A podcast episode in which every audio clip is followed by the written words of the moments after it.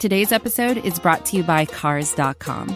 With over 2 million vehicles and 50,000 more added every day, Cars.com will match you with the perfect car for you, your budget, your life, your style. And if you're ready to say goodbye to your current car, Cars.com will get you an instant offer to cash it in. Just start by entering your license plate and get matched with a local dealer who will write you the check. So whether you're looking to buy or sell, just go to Cars.com. It's magical. You are looking live, ladies and gentlemen. Welcome back to the Real Forno Show. After a one week hiatus, we kick off the beginning of a new series here where we're going to look at underappreciated moments, seasons, and games from Vikings history. And first up, I have SKOR North's Judd Zulgad joining me. We're going to talk about arguably the best comeback in the history of the Minnesota Vikings, the 1997 wild card game against the Giants. Buckle up, there is a lot to get into here and how this game was truly the catalyst of 1998. Welcome to the Real Forno Show. Tyler Forness, contributor at NBC Sports Edge, USA Today's Vikings Wire, Sports Illustrated's All Seahawks, along with being a member at Climbing the Pocket.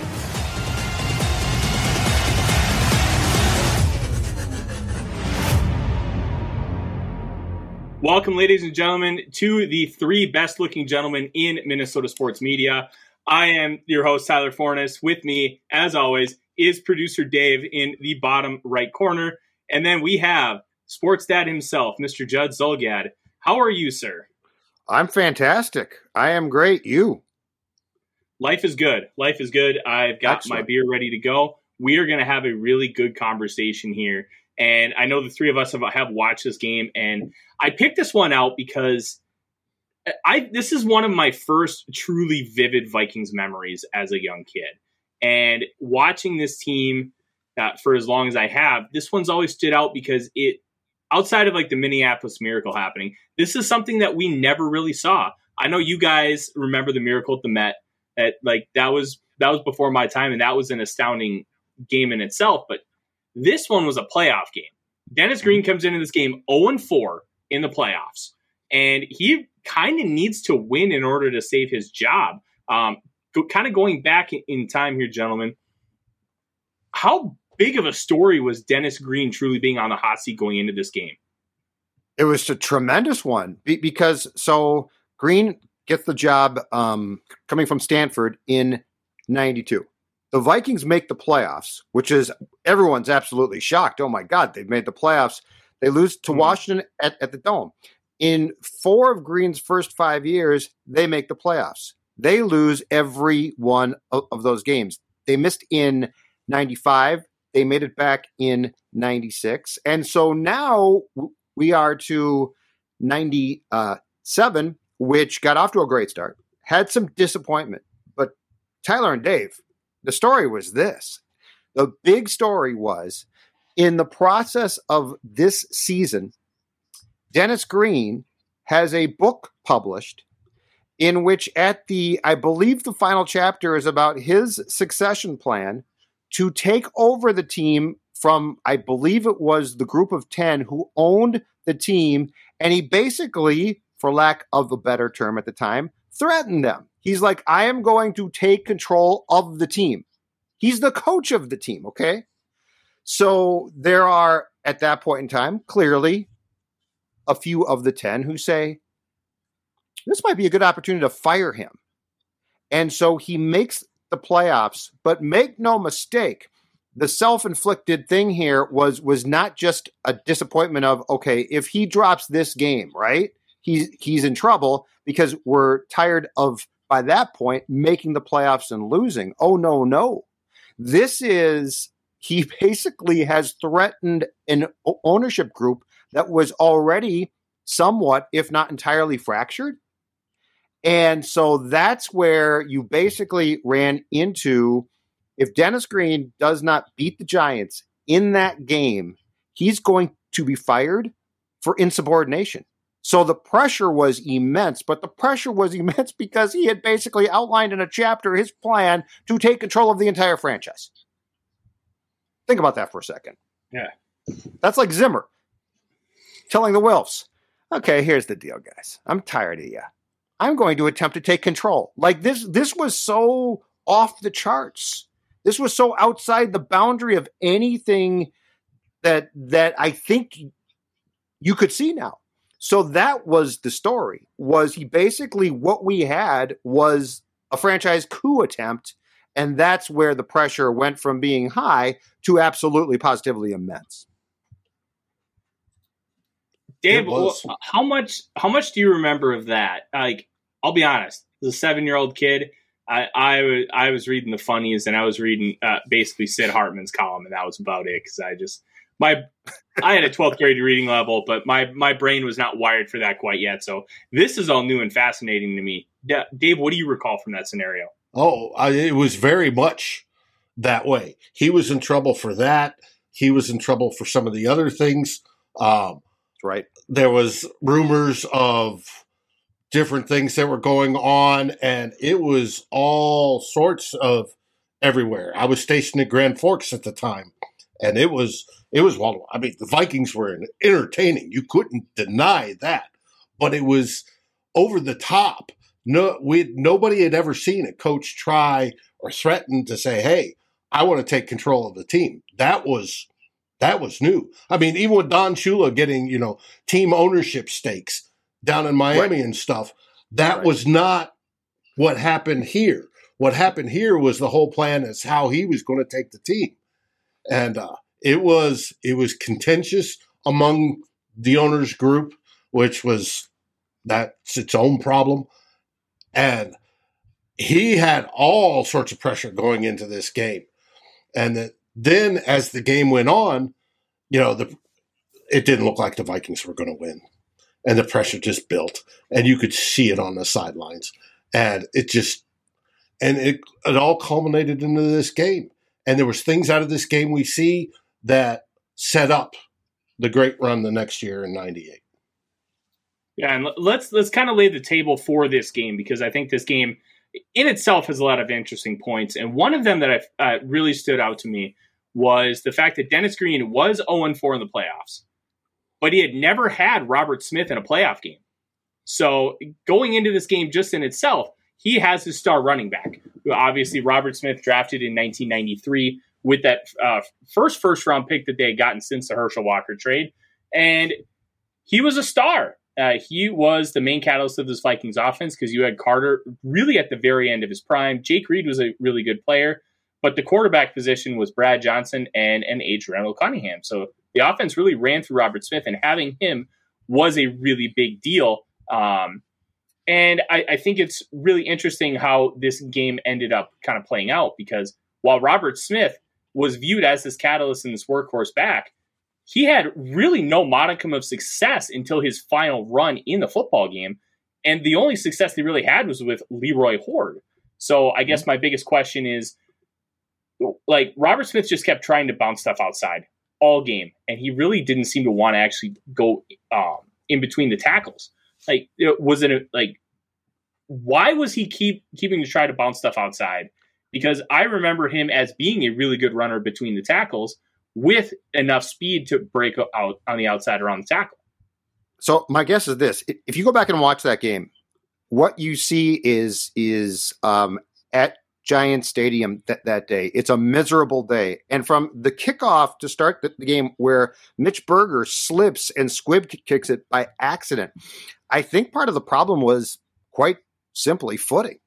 Uh, the footing looks mm-hmm. awful. I mean, guys are slipping and sliding, and I don't know. I, I mean, that's that's a long t- time ago, but it's still 97. So I don't know if if they didn't have a coils in the turf or what. It certainly looks like the turf th- that day was an ice rink. So I think part of the problem was if you watch that game, a lot of guys were slipping. And I wonder if Smith was trying to bounce outside because of, of that. Just a theory. The other thing that I had forgotten, and he's a really good player, but I had forgotten how straight up he ran. Mm-hmm. Like he doesn't get he doesn't get down at all. Like he is straight up. Um, and I got to think in, on a day when it was hard to actually have your uh, cleats at the time grab that turf, that that didn't help him. Um, but I'm just guessing here because there was you're you're right. Unlike every run, time after time after time, he's trying to bounce outside. Um, and you could see there's times where he starts to get going and slips as well. So I really think for both teams, part of the problem that, that day, as far as holding on to the football and footing goes, was just the fact that it was wet, miserable, cold, and it looked like slick. Mm-hmm. And they had yeah. snow, a little bit of snow later. But there was yep. one other thing. I don't know if you caught it. I did because it relates to today's Vikings. Um, Chris Christie was our center at the time. He was out. I think it was yep. uh, uh, Lindsay was in. Yes, Everett Lindsay. And, and the defensive tackle, the nose, um, I'm trying to remember his name. Keith Hamilton. Just Hamilton would, was eating his lunch all eating game. and pushing him back into the into the backfield, and uh, Smith grabbed the ball, and suddenly he's got Lindsay in his in his lap, right? And he's like, "Oh, I got to move now," and I couldn't move. You know, normally where he'd have the space to cut, even on a good field, it was hard to do it then, and and that that caused problems all day long with the center not being able to hold the middle of the field. Yeah, no, 100%. I, I, think there, I, think that there were at least, if I'm correct, I think there were at least three exchanges between um, Everett and Cunningham in, in, which they weren't clean. I think Cunningham flat out fumbled one or two. Two. He tried. He tried to hand off to Smith at one point, and I think the fullback. Uh, I think the ball hit the fullback and came loose. So that game was was incredibly sloppy. And if you go back and watch that, there are opportunities where both teams definitely um, screwed up and cost them themselves. The Giants could have had that game won by halftime if the Giants mm-hmm. could have converted touchdowns instead of uh, field goal after field goal. That game's basically done by half. So like it it probably evened out in the long run for both teams. Uh, but that looks like some old school, cold, miserable football that we still see. But I feel like the fields now are far superior as, as you know, as far as, as being heated and in better condition to actually play football. Absolutely. And let, us kind of use that to set the scene here so we can kind of get everybody on par with what we're looking at. Uh, the Giants were 10 5 and 1 and the champions of the NFC East. Uh, and they were 7 2 and 1 with Danny Kanell as a starter. Most people remember Danny Kanell uh, as kind of a loudmouth on Twitter, and he works for CBS Sports uh, as an analyst. Uh, but he was a star coming out of Florida State in the early 90s and ended up taking over midseason for Jim Fassel's Giants, who was in his first year as the head coach. We have a rookie, Tiki Barber, in this game, who ended up being their leading rusher. Um, the Vikings themselves had a very interesting season, starting out two and two, went on a six-game winning streak to get to eight and two, and then a five-game losing streak, leaving Week 17 needing a win against the Indianapolis Colts to make the playoffs, which they ended up getting. Uh, Brad Johnson got hurt in the Week uh, 14 game against the Packers, and he was replaced by Randall Cunningham. Uh, John Randle was a first team All Pro at defensive end, not his normal defensive tackle, and won the sack title with 15 and a half sacks.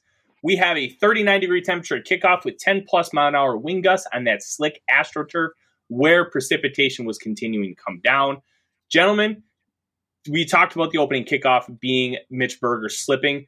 Brad Daluiso at the end of the first half did the exact same thing. So we had footing issues consistently, and that'll play into a, a double move by David Patten later in the first quarter.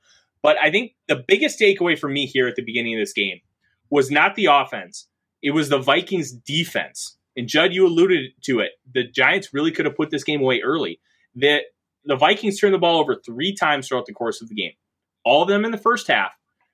The Giants only mustered nine points, three yep. field goals, and when they went into halftime with only a 19 to 3 lead, it felt like that game should have been 30 to 3 and it the the nails should have been in the coffin at that point. What about the Vikings defense? Like throughout the entirety of the season, like defense until Mike Zimmer uh, for throughout the majority of my life was mostly an afterthought. It wasn't great. You had some decent seasons where, like 2009, you had the Williams Wall, Jared Allen, Antoine Winfield Sr., but it was never a focus and it was never something that you could really be proud of. But this defense stood up and they played a fantastic game of football considering the situations that they were put in. Absolutely. And I think, you know, it's probably, in fairness, a combination of things too. Um, because they certainly did have some good players. But I think it goes back to to this. Both teams offensively, because of the conditions, were, were also guilty of consistently um, for lack of a better term, shooting themselves in the foot, right? So, but yeah, like when when you look back now, um, the Vikings definitely had a few great de- defensive players. You know, R- Randle was fantastic. Like, there's no doubt about that. And the man was going 24 7. Um, but I really think that in this game, from both sides, the offensive problems were, were more self inflicted, actually, because of the fact that teams really struggled with with what drop balls. Like we saw some bad on both sides, including mm-hmm. uh, Carter as well, who you know had great hands. But we saw some bad drop balls. We, we saw some balls go through guys' hands. We saw fumbles. We saw um, backs lose their footing at times. The thing that I had forgotten, though, that I think is the most fun is this the use back then of the fullback as a ball carrying option consistently. Charles Way, who who is 49 now. Charles Way carried the ball all the time in that game. And it's like mm-hmm. now if you saw a fullback, you'd be like, what the heck is go- going on? Right. And so I did fi- find it to be funny that what now, 20 plus years back, that the fullback was not just at that point in time a blocking option, but the fullback was like a viable option to forge straight ahead right through the A gap there and just try and get yards too. No, 100%. And I remember playing the original NFL Blitz. Charles Way was my least favorite player in the history of that game because no matter what, it it just seemed like he was gonna absolutely annihilate you on the defensive side of the football and break every tackle, and he would just be able to literally have his way with you. Uh, and I I thought it was interesting at the beginning of the game when the Giants first got possession, they noted that Charles Way was the most consistent offensive player for that team because you had a, an aging Chris Calloway, you had a rook, uh, young player in Amani Toomer, rookie David Patten, rookie Tiki Barber, and Howard Cross himself wasn't exactly what you would call a dynamic tight end as a receiver. So right. Charles Way being the best player really on that offense is it, it, it kind of fits with the time. Oh, absolutely, right? Like I, th- those guys, but I just love how they would get the, the ball and just like I don't know what, what the term is, but like shuffle. Like they they didn't really run. They just sort of like mm-hmm. bowling ball guys down or bowling pin guys down. And and I just I love that. And and I also love the size of things back then, like the shoulder pads. Those shoulder mm-hmm. pads were like compared to now, right? They were enormous, yeah. and it's just it, it's like you you think of that that stuff from like 1975 or something like that, but you forget that as as recently as we approached the year 2000 like a lot of this stuff was still so now would, would be considered just completely archaic and at the time was hey it's football it's the norm well another thing about what was different than than now is i sat there and watched the the, the game all over again and i'm going wow there would be 45 different flags thrown during this game because they were just abusing each other. There was no, you know, on sacks, it was thrown to the ground and driving in, you know, and hitting guys out of bounds, just trying to take their heads off throughout the entire game. And it was like, oh, I miss those days. Yeah. Well, and and you're right too, Dave, because the, the best part is the QBs aren't really protected. Right. Like Cunningham's taken off, and at the end of a run, they'll just crush him. Like now, there'd be 18 flags, right? It'd be like uh, roughing the passer, blah, blah, blah. Back then, it's like, hey, dude, you took off. Hmm. Now you're going to pay the hmm. price. and that was kind of the epitome of the time. Uh, most quarterbacks didn't play a full season. You were expecting your backup right. to have to come in and win you a couple of football games. And that kind of ended in the mid 2000s uh, when you had Carson Palmer and Tom Brady that get torn ACLs from those low hits. And that's really when things started to kind of extrapolate because mm-hmm. you'd have Steve Young missing a couple games a year for concussions. Uh, Warren Moon notoriously missed games all the time because the run and shoot just beat him to death. And that Brad Johnson ended up getting kind of beat up. Um, and then the next year, he broke his ankle in week two, and all of a sudden, Randall Cunningham comes in, has a fringe MVP type season with that three deep roster, and then you have the genesis in 1998. Uh, and I think that's a very important conversation for the context of this game because uh, as we continue to talk about the game itself, which has a lot of fascinating points, Dennis Green, as we mentioned earlier, needed to win it to save his job.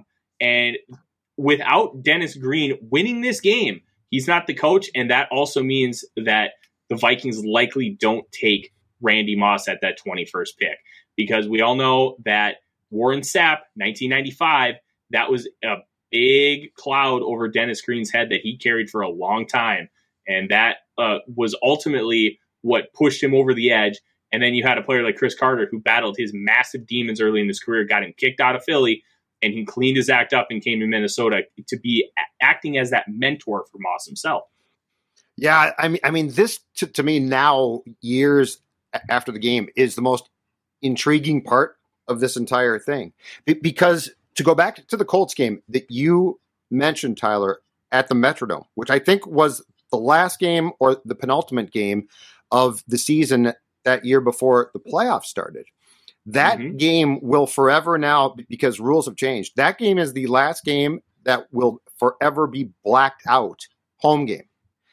The interest in this team was so low, and that's the thing about the, where where Green was in trouble. When Green, just to be clear here, in '92, okay, Green gets the job, comes in, new sheriff in town, and as Dave will r- recall, we loved that. We mm-hmm. loved Green he was a hit. Like he had his own he had his mm-hmm. own show. He'd play drums.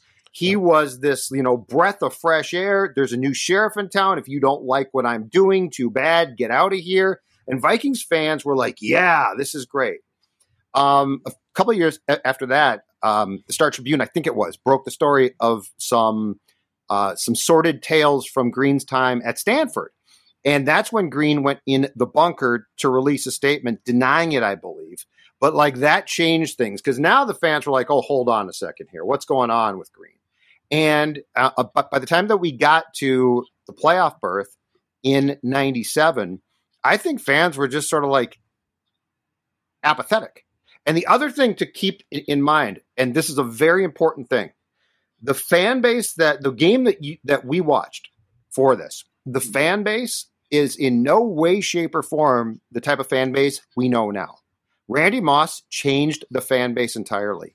Yeah. I would argue, I would ar- argue that the majority of fans that watched that game, uh, the playoff game against the Giants, were were aging holdover Met Stadium Vikings fans and some new fans, but not an excited group. They were apathetic. They were like, I, ah, you know, we like the Vikings, but and so that game in itself and that that year because when we're talking about a blackout, we're talking about the Vikings could not sell out the Metrodome. And they couldn't even come close in, enough to, to have back in the day Pillsbury buy tickets left. Okay. So, like, this is a big deal. You have a blackout in the National Football League. That's a story. Um, but that w- was the apathy that I think at that time was going through the fan base. And again, I've never been a big Moss fan. Like he did things here. He great player, but I mean he was uh he could be a a chore. He could be a pain. Like there were a lot of things. But what the one thing you cannot take away from Moss is what he did for the fan base. And 98 reinvented, reinvigorated, and completely changed this franchise and is far more what we know now. So if Green gets fired, one is they don't take Moss. No way. They don't take Moss. They don't draft 21. They draft higher than that. Um, and the story of the Vikings, I'm not saying that the Vikings wouldn't be here because I don't believe that. I think that the Vikings would be in this town. But you guys, the story of the Vikings, if they lose that game and Green gets fired, is massively different, in my opinion, than what the story, good or bad, too, has become. It's so intriguing to me. Right. And you could take that if he gets fired, we don't have Moss, we don't have the generation of new fans after that. When the Wilfs eventually bought the team and they're wanting a new stadium, we move on from Red McCombs, his, you know, cheap self, and the Wilfs buy the stadium. The threat had already been out. We'll relocate to LA, right? That was McCombs' deal. Well, and that uh, threat resided. Well, the fan base was now charged up because we had just come off of Randy Moss 98 and 2001, you know, and things were fired up. And that fan base that grew from there was the ones that lobbied to get state money so that US Bank could be built. Because without that, we don't know if there would ever have been a replacement for the Metro dump after, you know, it, it would have taken something similar to gin up the fans because literally it weren't. They were blackout games, local yeah. games that were blacked out. You couldn't watch them, yeah. Tyler. You couldn't watch home games. Oh, I, I remember that because I remember where I was when I heard the Brad Johnson self touchdown pass in '97. Uh, I, I was at uh, ironic, uh, like weirdly, I was at the Hamel Fire Department, and uh, my my my dad worked in Hamel, so he had a lot of connections, and we and there they had some kind of gimmick there. So I'm listening to the game, and I'm just pissed as a seven year old kid. I can't watch the Vikings, and lo and behold, Brad Johnson throws the first ever self touchdown pass.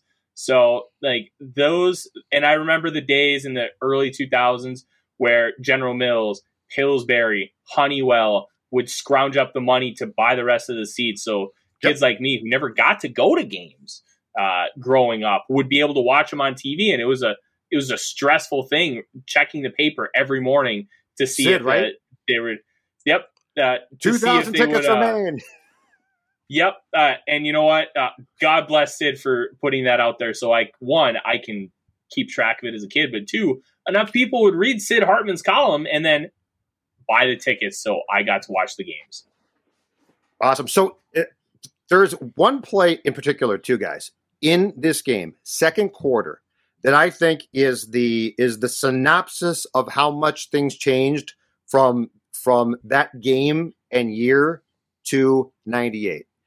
Second quarter, um, it's 13 nothing Giants. And Cunningham throws deep for Carter, who was very good but didn't have the ups, right? Mm-hmm. Sehorn, yep. Jason Sehorn picks off the pass. Go back and watch that. And you tell me that a year after that play, Moss doesn't catch that same ball time and time again. And that to me is the biggest thing about like what what did Moss do? Randy Moss gave you an element and and a threat that you didn't even like. Carter was good, Jake was good, Reed was really good, but neither one of them could catch that ball. And and it's a Cunningham special too, because the thing that I found so intriguing is, you know, Moon and Favre threw just bullets, right? Like those balls were on bang. Um, Cunningham would loft the ball up they almost looked like pseudo punts at times, but they weren't bad passes. But you had to go get them. And, and I really think that that's the one thing that changed so much by '98 was Cunningham found a guy in Moss that could go get those passes. He could stop, and most importantly, he could outleap almost any cornerback. And that and that pass to Carter is an is an illustration of the issue pre Moss and what made Moss so special.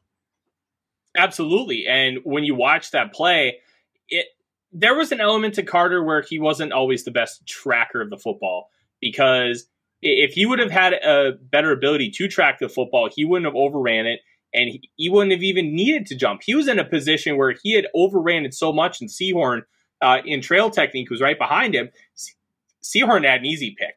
That that's about as easy as you're going to get from the cornerback position.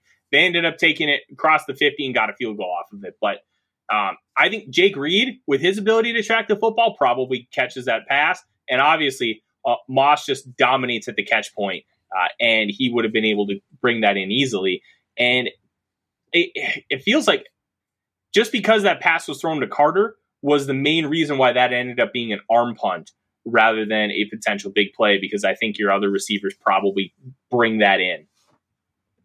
Yeah, Cris didn't have I Cris's skill set was was special and he was very very good.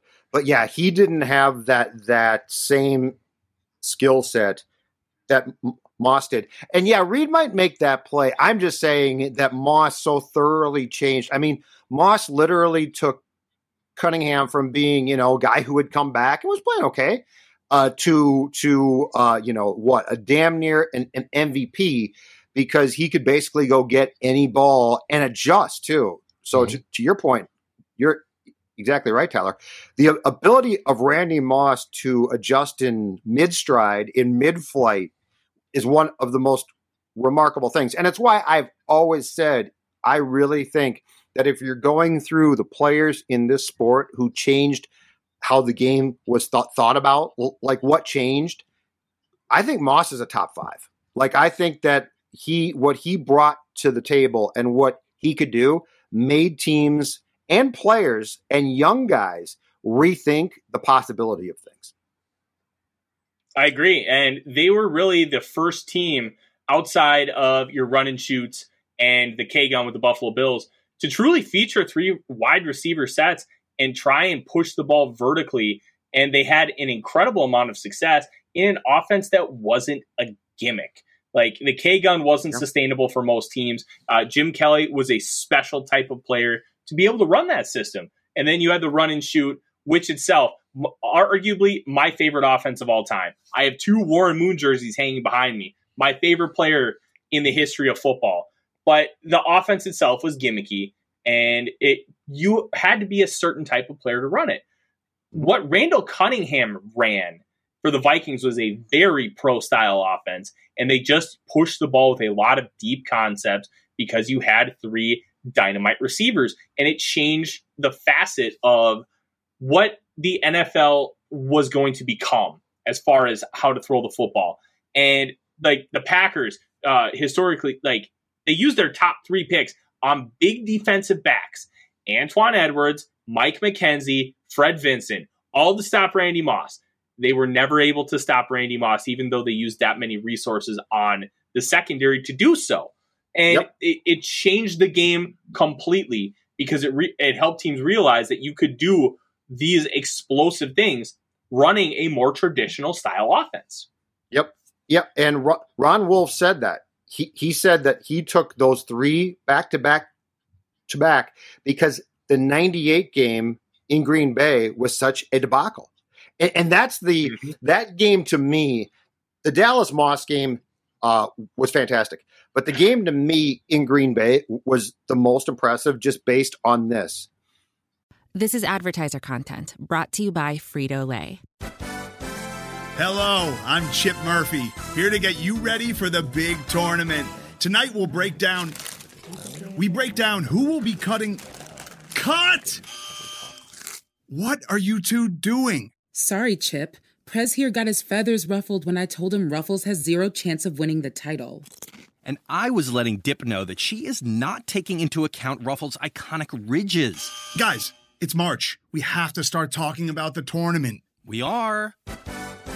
It is the 2023 Frito Lay Snacket. We're talking about big time matchups between Cheetos, Smart Food, Lay's, Sun Chips, and more. Just head to the Frito Lay Snack Bracket and vote for your favorite chip, pretzel, or dip for a chance to win up to $1,000 or a year's worth of snacks. This sounds great. Keep up the good work. Just go to fritolaysnacket.sbnation.com. No purchase necessary. Sweepstakes ends 4-3-2023. Void where prohibited. Here's worth of snacks awarded in the form of 52 coupons, each good for one bag of chips. See official rules at fritolaysnacket.sbnation.com. You literally saw, in in my opinion, that night, the league changing. because yep. now you're seeing this. Oh my God. I mean, he literally is dominating. It's like basketball. He's dominating the, these guys athletically. He's that good, and there is nothing that they can do. Like, you know, ordinarily in football, you make adjustments, right? You hit harder. I don't know. You do something. There was that night, the Green Bay Packers were helpless. Um, and just to, to go back on Green, too, I think it, it's important that while he certainly had his faults, Dennis Green, I don't think ever got the proper appreciation for the offensive mind that he truly was. Uh, because the Moss thing, yeah, like it's a no duh thing, right? Well, of course they used Randy Moss; he was great, but it took Green to draft him and then plug him in. And and think about now, if you had Cris Carter and Jake Reed on your team, right, and you draft Moss, fans are like, "What are you doing? You three guys? What's going on with that?" Um, Green did that in '98, and he had the ability, the smarts to then say here's what we're going to do. Impressive there. Um, and so what he basically did too, and and the last thing that he, he did, it might not have been the nicest thing, but it was incredibly smart. When Dennis Green uh, left Stanford to take the job here, he hired a guy from Washington who I believe had been their quarterbacks coach, Jack Burns, to be his OC. Okay. Now, make no mistake, Green was the de facto OC. But what he wanted to do, and where I would argue was a genius, was this because he fired Jack Burns fairly quickly. He wanted to get all he could informationally, Tyler, on the Joe Gibbs offense because he mm. had the Bill because mm. he had the Bill Walsh scheme. So he knew the Walsh scheme, but the man was very smart. And what Dennis Green said was, I know the Walsh scheme, but the but the, the Joe Gibbs stuff works too but I think he was smart enough to know I don't know how it works. So he actually went and briefly got the quarterbacks coach, hired him. It didn't work, fired him, and I think at that point promoted Billick to OC. But the point is, there's a lot of stuff now in retrospect about Green that we we forget. And in my opinion, he is he is after Grant the second best coach here. I think Zimmer is third. But I think that Dennis Green, uh, because it didn't end great in lots of ways, probably, I think he has sold short for what he brought, especially keeping in mind the time. Oh, yeah. So, well, and I was going to bring that up because he even admitted in a on a show or in an interview or whatever. Why do you run? And the Gibbs offense was an Air Coryell style, long vertical. Why do you run that when the rest of the division is running West Coast? And he says, Because I want to be different. I don't want them preparing what, what they go against every day. I want them to have to think, right? So we're going to play it differently. And he did. And it ended up resulting in the most prolific offense in NFL history to date. Now, they were eventually passed by the Rams, but it's that whole philosophy is well, everybody's doing this. I already know how to do this. I'm going to change it. I'm going to take Gibbs's model because Gibbs had won two Super Bowls. I'm going to go deep. Now I'm going to get the tools I need to go deep. At two, hey, Carter and Reed were both thousand yard receivers. I think it was two or three years in a row, right? Yep. And suddenly I'm going to pick up Randy Moss and then I'm going to make this sing. It's like putting a turbocharger you know, in your sports car. It was like, we're going to go. And, you know, the old joke after that was it was Denny Green because there was no D.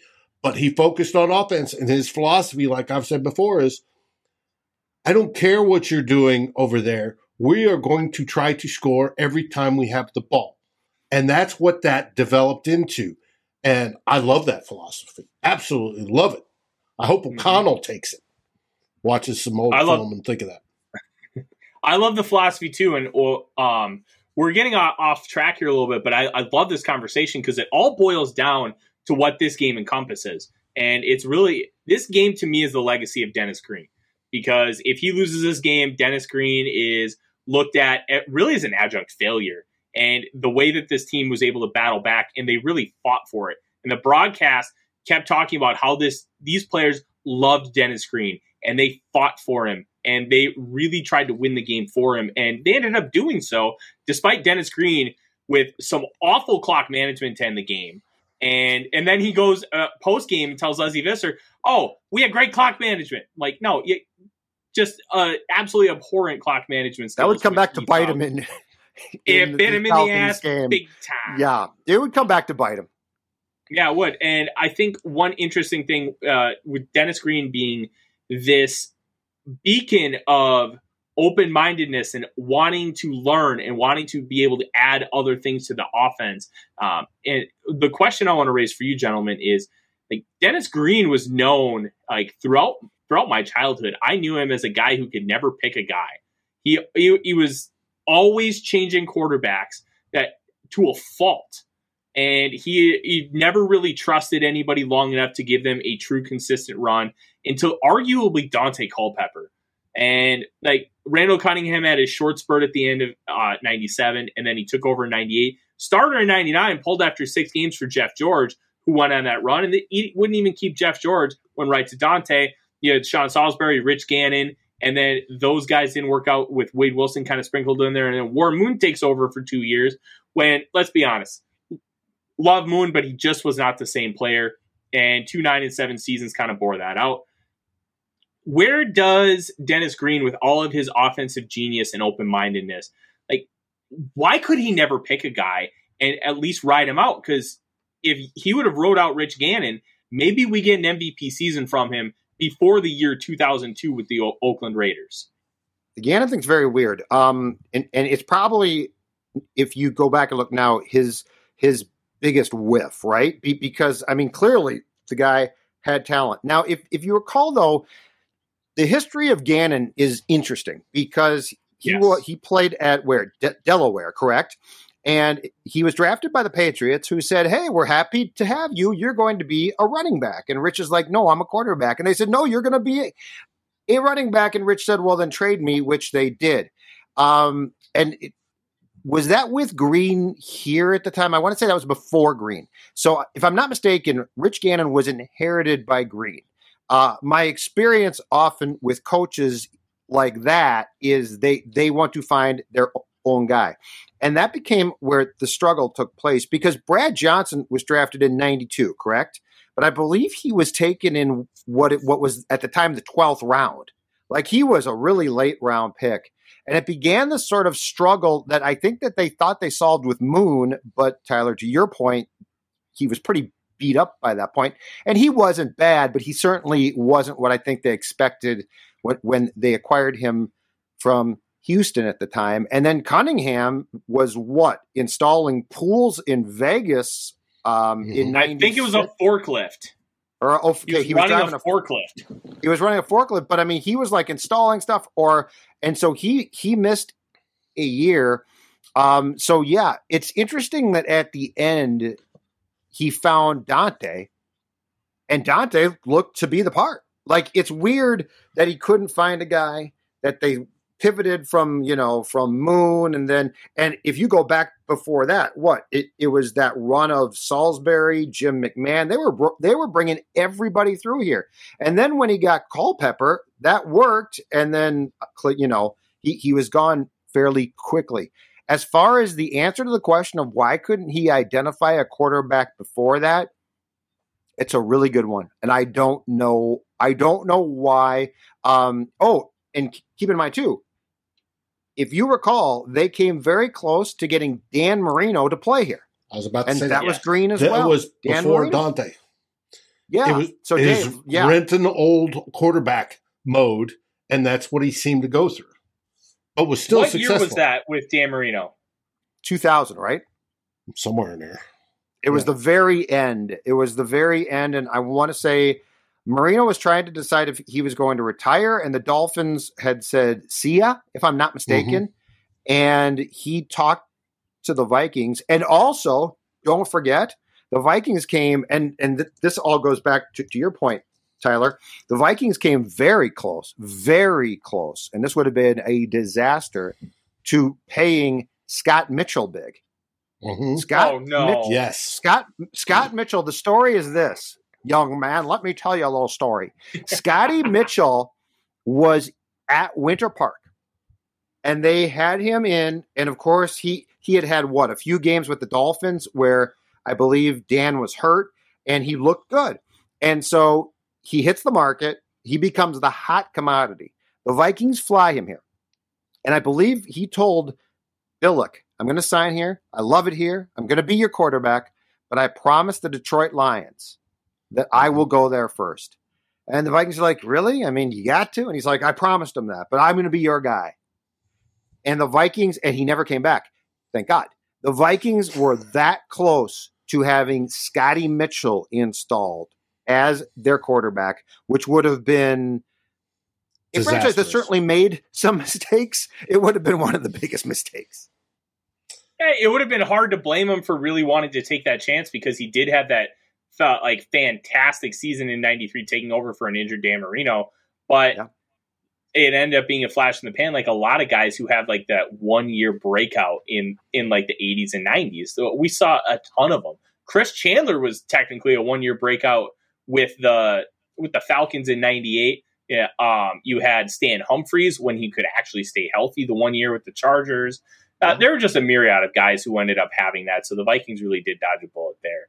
Um, and I think this game was really fascinating on a number of levels because I, I want to get back to this. Um, and I, I think I, I want to go back to the defense because the defense really kept the Vikings in this game. And the way that they were aggressive in attacking the ball carrier consistently throughout the game, because they only got one sack on Kanell. Kanell did a really good job of getting the ball out quickly, but they were attacking the running game. They were attacking receivers in the open field and that zone defense, and they were just able to collapse on the football really quickly. I thought was really impressive. And one of the best defensive performances I remember from a Vikings team um, in my childhood, because I, I started watching Vikings football in 94, 95. And at that point, like you had like Chris Doleman was starting to cycle his way out and Keith Millard was gone. Jack Del Rio was your middle linebacker. Studwell was gone. And it, it, this is one of the best performances from a Vikings defense I can remember in that time. Yeah, and so I, I, think so. If if you go back to when you started to watch this team, Tyler, I think you had Hank Thomas inside. Is that correct? Randle inside. Yes, Millard, um, I, Millard got hurt. I think he tore up his knee against Tampa Bay at the Metrodome in like '90 and was pretty much done after that. But you know, Hank was pretty darn good. Uh, mm-hmm. Johnny certainly was. Um, I would say that, and I, if I'm not mistaken, statistically, I think um, I think D- Dungy when he, he, was DC before he got the Tampa Bay job, uh, had some fairly highly ranked defenses here. But yeah, it was never, I wouldn't say it, was a top priority, but I don't recall it being a disaster, at least on a yearly basis. It, it eventually got bad. Uh, but it feels like that that defense, Dave, certainly, it certainly had some notably good players consistently, I think, throughout that decade. It did. Uh, oh, it did. I, I just put up Jerry Ball. We talk about John Randle, Ed, Mc, Ed McDaniel. Um, let's see who else. Who had Corey Fuller in the, um, who was eh, oh he was okay, right? Um, one of my Robert favorite Dewayne, Vikings Washington. all time. Robert Griffith was one of the better corners we had. It was our safety yeah. and uh, Joey one of my Browner, favorite Vikings of all time, Tony Williams. I loved Tony Williams growing up. Why? Why? I don't know. I just always loved Tony Williams. you wouldn't Maybe, love him I now. Think, I, I, I think I'm, I think I just yeah, I think I might have just had a thing for three techniques because I also love Kevin Williams and John. Well, Kevin Williams, and, yeah, Kevin was special. Yeah. Mm-hmm. I um, Ball was my guy. They they signed him. I think he'd been a free agent. I think he, he was let go by Cleveland, right? And he was one of those just they're basically gone now, but I love them. Grady Jackson, Jerry Ball, mm-hmm. uh, was it Keith Washington? Just those mammoth men. They couldn't really move, but you couldn't run past them. Like you would run right into them. I love those guys. That that's a relic of a different time that I actually miss because those guys were just enormous men and they could just stop you. And the interesting thing on Green qu- quickly too is this: the Vikings, if I'm not mistaken, in the second round, early in Dennis's time here, drafted Gilbert Brown, and he mm-hmm. came to Mankato. Third round pick. Third round pick, okay, and he came to Mankato too fat. They got mad, released him, and he goes on to this marvelous career with the Green Bay Packers. So I guess a lesson learned there about uh, being fat and he nose tackle at the time that was not exactly counterproductive. And it wasn't. And following Jerry Ball, we had Fat Pat, built the same way, fire plug, yep. eats Fat up Pat two could, blockers. Could move though. Fat mm-hmm. Fat Pat could. Pat Pat had Pat had the legs of of like a dancer. Like it was the damnedest thing because he could really move. Jerry would just stand there and you'd run right into Jerry. You had no chance. Yeah, it reminded me of like the, all the guys from that time, like your Ted Washingtons, and like that's just, what I was thinking of Ted Washington. Ted Washington, just this big blob down the middle, and you right. were not getting past him. It was it was a special time um, for big boys in the game of football. Um, kind of last thing we we talk about before we end up going here is how how incredulous and remarkable the Vikings were able to pull this game off, considering uh, Dennis Green actively tried to lose his football game with his clock management skill. Uh, with under four minutes to go, the Giants have the football, and Theismann and Mike Patrick on the broadcast are just lambasting him for refusing to use his two timeouts to save some time. It, they get the clock down to 216, and then Cunningham pulls some magic. Uh, we mentioned it earlier in the show. Keith Hamilton, bull rushing Everett Lindsay, does it again. Cunningham kind of uh, evades it, rolls out to his right, throws across the body Jake Reed for that touchdown. And mm-hmm. it, and then they were able to get that onside kick. And that was one of the first moments I remember as I'm sitting in my basement eating a, an entire bag of potato chips and container of top potato. Um, but my mom got so pissed I was never allowed to eat out of the container again. Uh, I don't blame your mom. Oh, I don't either. I, I I'm team mom in this one, Tyler. Oh, I don't blame her at all. I, I just that was my lasting memory from the game, and the fact that they were able to recover that onside kick and then flip the field in just a few plays was that uh, it, it really felt like luck was on their side. Oh, it definitely did. And and Chris Walsh, who is the the guy who eventually recovered the onside kick, was a fantastic special teams player. Mm-hmm. Yes. Um, he was absolutely fantastic. And and I mean, it looks like luck, but it's not. I mean, he's in the right position. He comes up with the ball. There, there's a player. I think there was a, if I'm not mistaken, it might have been a defensive back from the Vikings on special teams who just missed it, and then Walsh got that ball. Um, but that was a really nicely executed play. All of that being said, you are exactly right. Uh, I feel like at, at, that time, despite what um, what Mike Patrick and Theismann talked about, we didn't necessarily debate clock management as much back then. Uh, we talked about it, but it feels like we like now. Now, if the Vikings had won that game and Green did what he did with that clock, I feel like it would still be talked about for a week because um, yeah. that is a great. I like. I had forgotten. It's what are you doing there? Like, how are you allowing that? How are you not calling a timeout? Well, and, and they weren't down one score; they were down two. Right, I and know. taking their full time, and and Theismann was also yelling at Con- Cunningham. Cunningham should know the game situation. He's saying he should know he should get up to the line quickly, snap the ball, right, and that they should be throwing and not necessarily running the ball because they had two scores to get. Yes, yeah, he was yeah. going crazy. It's 22 13 with 426 left, okay? In the fourth quarter. It's third and four. Vikings have the ball and they run it and get stopped and they punt it back. And they punt it. Now they got it back, but the point is like with I, I it does make no sense in retrospect that, that with what they did to essentially self-sabotage that they won this game it makes no sense. Like I didn't think about it as much at the time, but going back and watching and and Dave's right.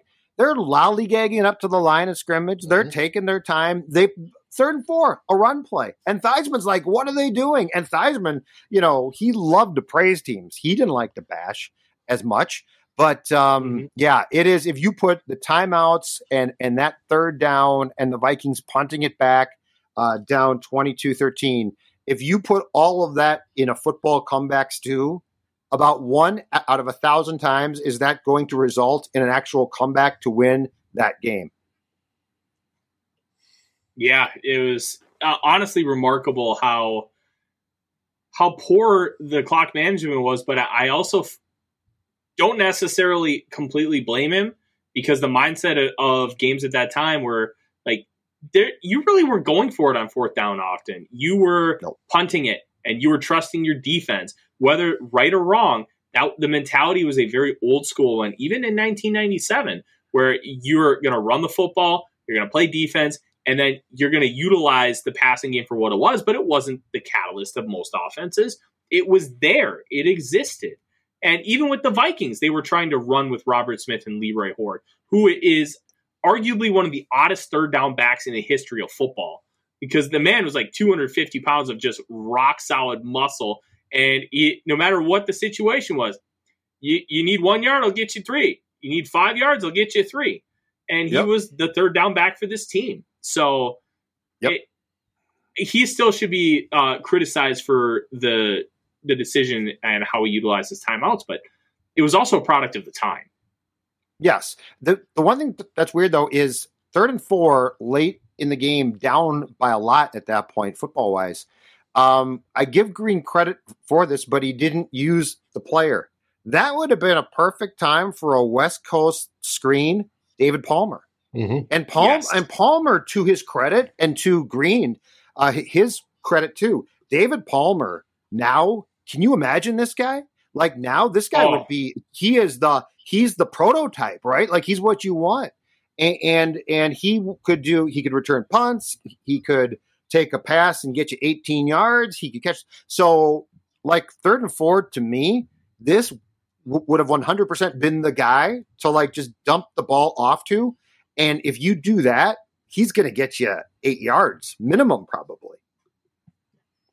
But, um, yeah. I want to interrupt. Joseph just said no Surly's back then. Judd Hamm, Schmidt, and Olympia. Yes, Joe, I'm well aware. Uh, back in those days, it was crummy macro beers, um, and that's why we didn't have good beers back then. But we have good beer now, do we not? What's your favorite good beer there, Judd? Oh, Surly, Furious, all of them though. I'm fi- I'm finding now. Here's my thing. Okay. So I will always be true. My bell cow of beers, Furious for sure. But I'm going to tell you right now, there are so many summer op- options. And can you believe that too? Like we used to be confined to like four beers for summer. Yeah. What a pity. Now you've got your choice, and of course, yes, Surly is the home of my of my winning team as far as beer goes, gentlemen. Well, as you know, we have our own winning team here. Let's see it. Lake Monster Brewing. There we go. Wearing a hat. They make some of the most fantastic beers in the city. Uh, they've got a big brew hall downtown in St. Paul. They compete with Surly, but I th- I, I view it as one big family of, yeah. of of brewmeisters that love to brew great beer. They get together, believe it or not, the different breweries get together and they do uh, they'll go together on common batches and do certain things because it's fun. And and there's nothing like the great beers we can get today, unlike in 1997 when you were restricted to about a handful of beers.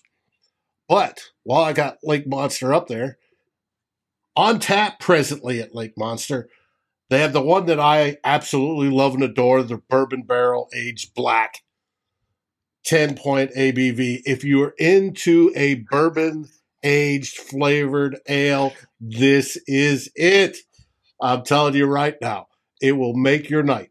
And you can see what's up there. They've got some of the good standbys, the rare species uh, 2.0 is absolutely fantastic, all the way down to their non alcoholic stuff.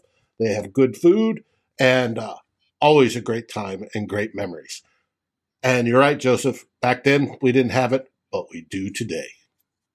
Yeah, it's uh, like I can't even imagine yeah, what you guys dealt with with as far as the craft beer scene because when I turned tw- yeah, when, well when I turned 21 in 2010, craft beer was Blue Moon. That was craft beer.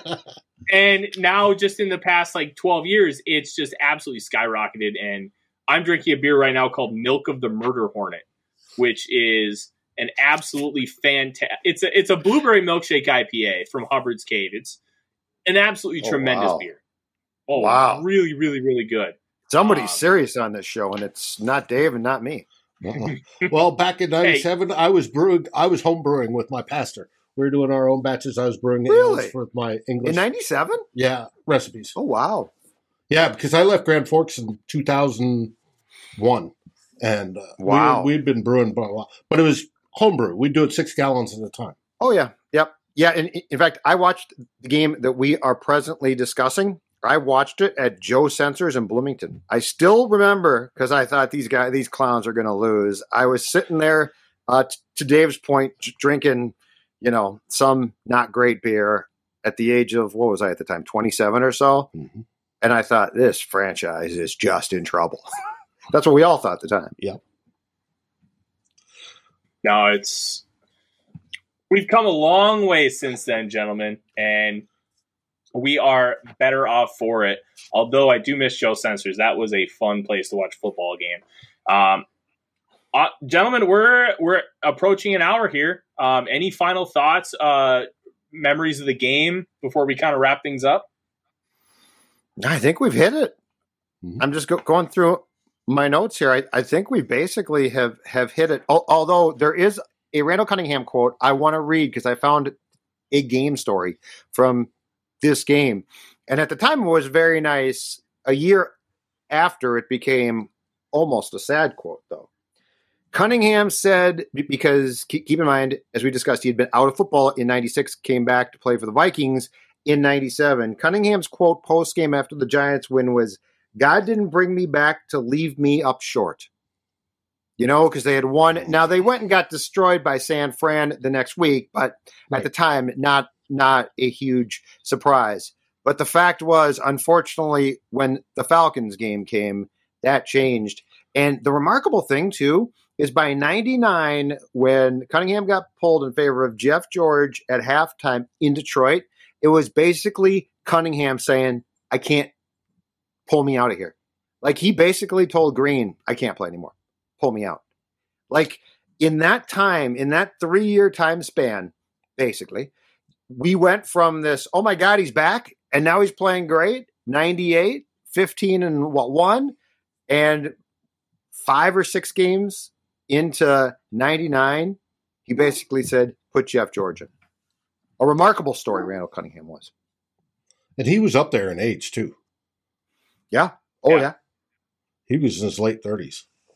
But yeah, but his story was like that. That arc here mm-hmm. was mm-hmm. was such a was such an interesting period because man, he got hot, he got good, it was incredible, and then like Brad would play, and then Brad wouldn't play. But but the uh, but the trade then that led to Brad being traded to Washington and Daunte being drafted here with with the pick that they got in the first round was all predicated on Randall Cunningham's going to be our quarterback in 99 and probably 2000 possibly.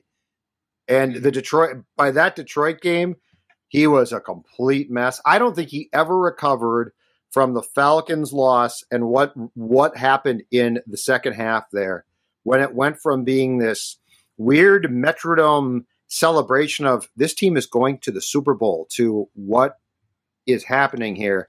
And to me, it always starts with one play, gents. It always starts with Cunningham dropping back late first half, being sacked. Todd Steussie, left tackle, hadn't given up a sack all season.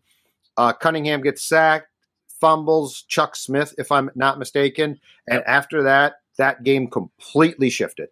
Completely, I thought. Mm-hmm. Like it was, it, it went from being this coronation of this team's unbelievable and they're going to the Super Bowl to being like getting nervous, right? yep. Minnesota sports, Vikings. Oh boy, hold on here, hold on tight, and of course they couldn't. I'll, I'll never forget watching that game when Gary Anderson missed that field goal.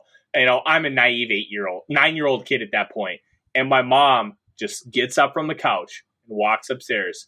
And my naive little self, I'm like, "Mom, where are you going? There's still two minutes left."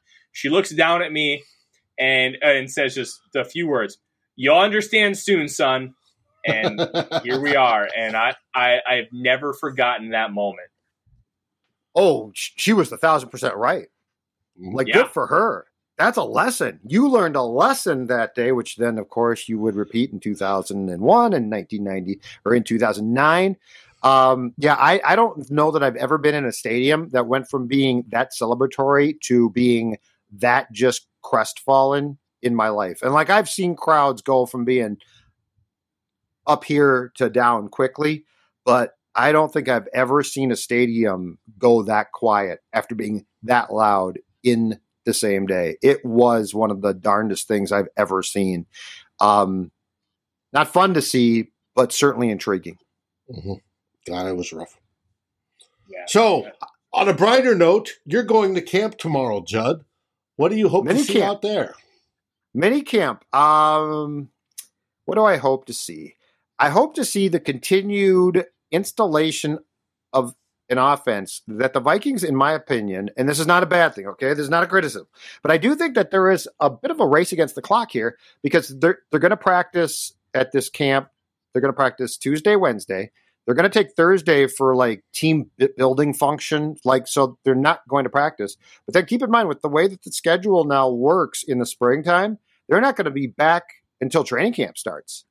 And I will say this there is, from almost everyone you talk to, an incredible amount of moving parts here. And like in, I think they've had access to three OTA practices. And in watching those, like you can see it.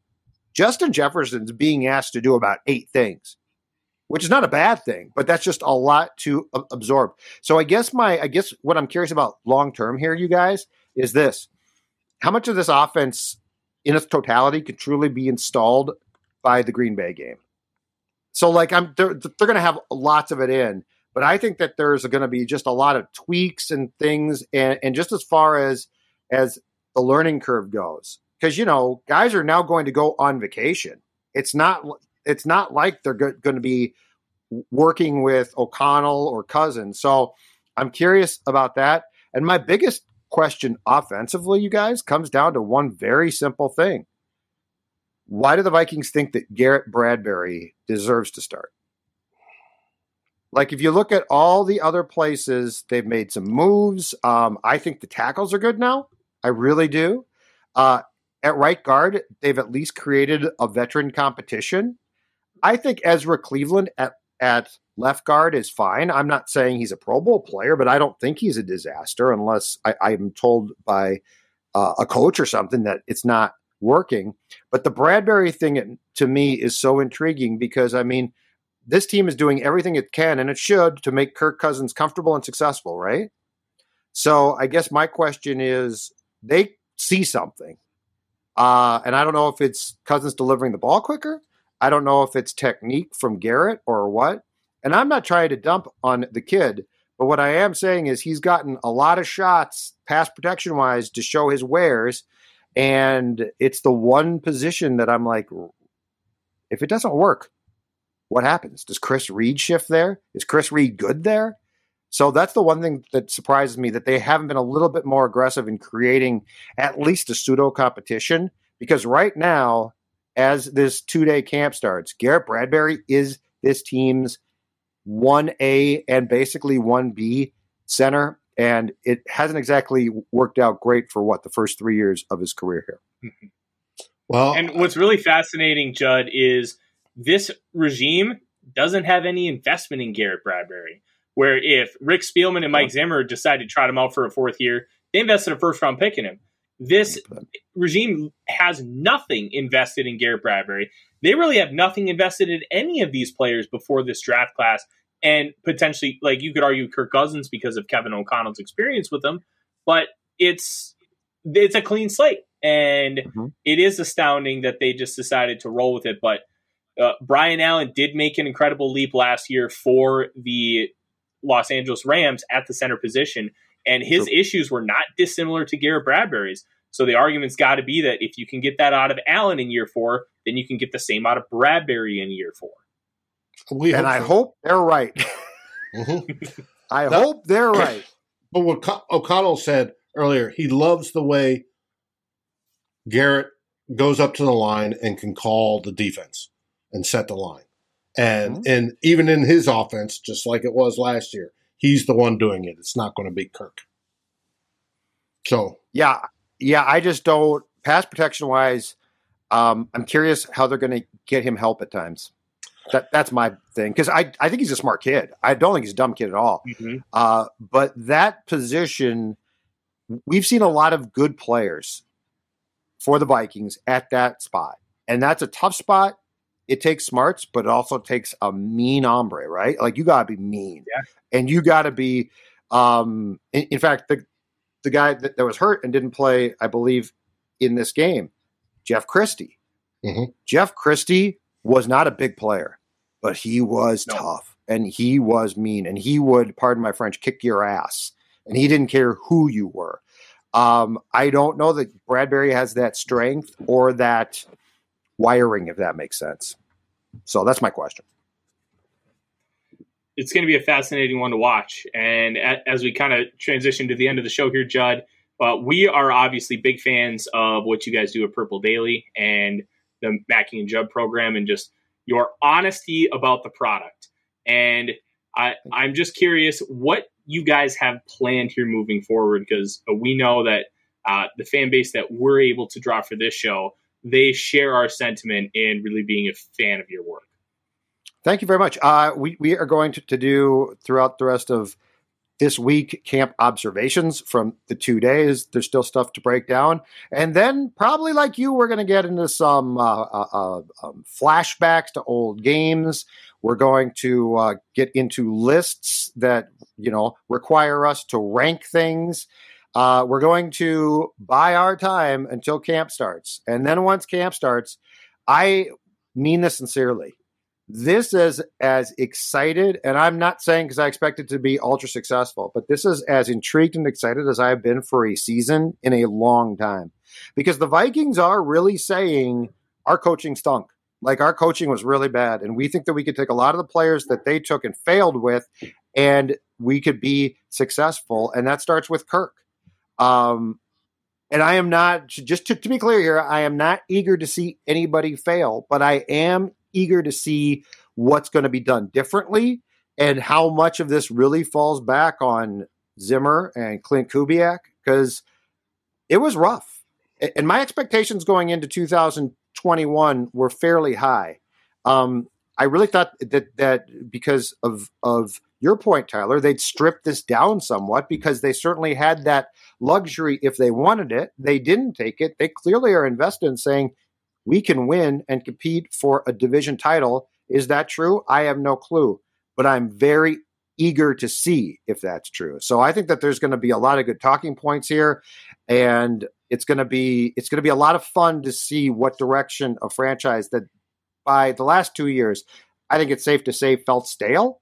It's going to be yeah. this is going to be different. O'Connell and Kwesi are going to if nothing else bring a very different feeling to a franchise that I would say spent 2021 in a bad mood.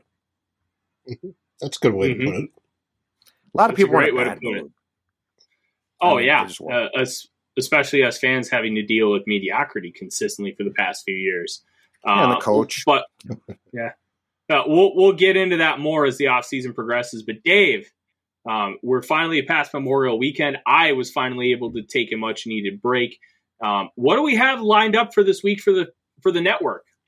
We have uh, on Wednesday Vikings happy hour.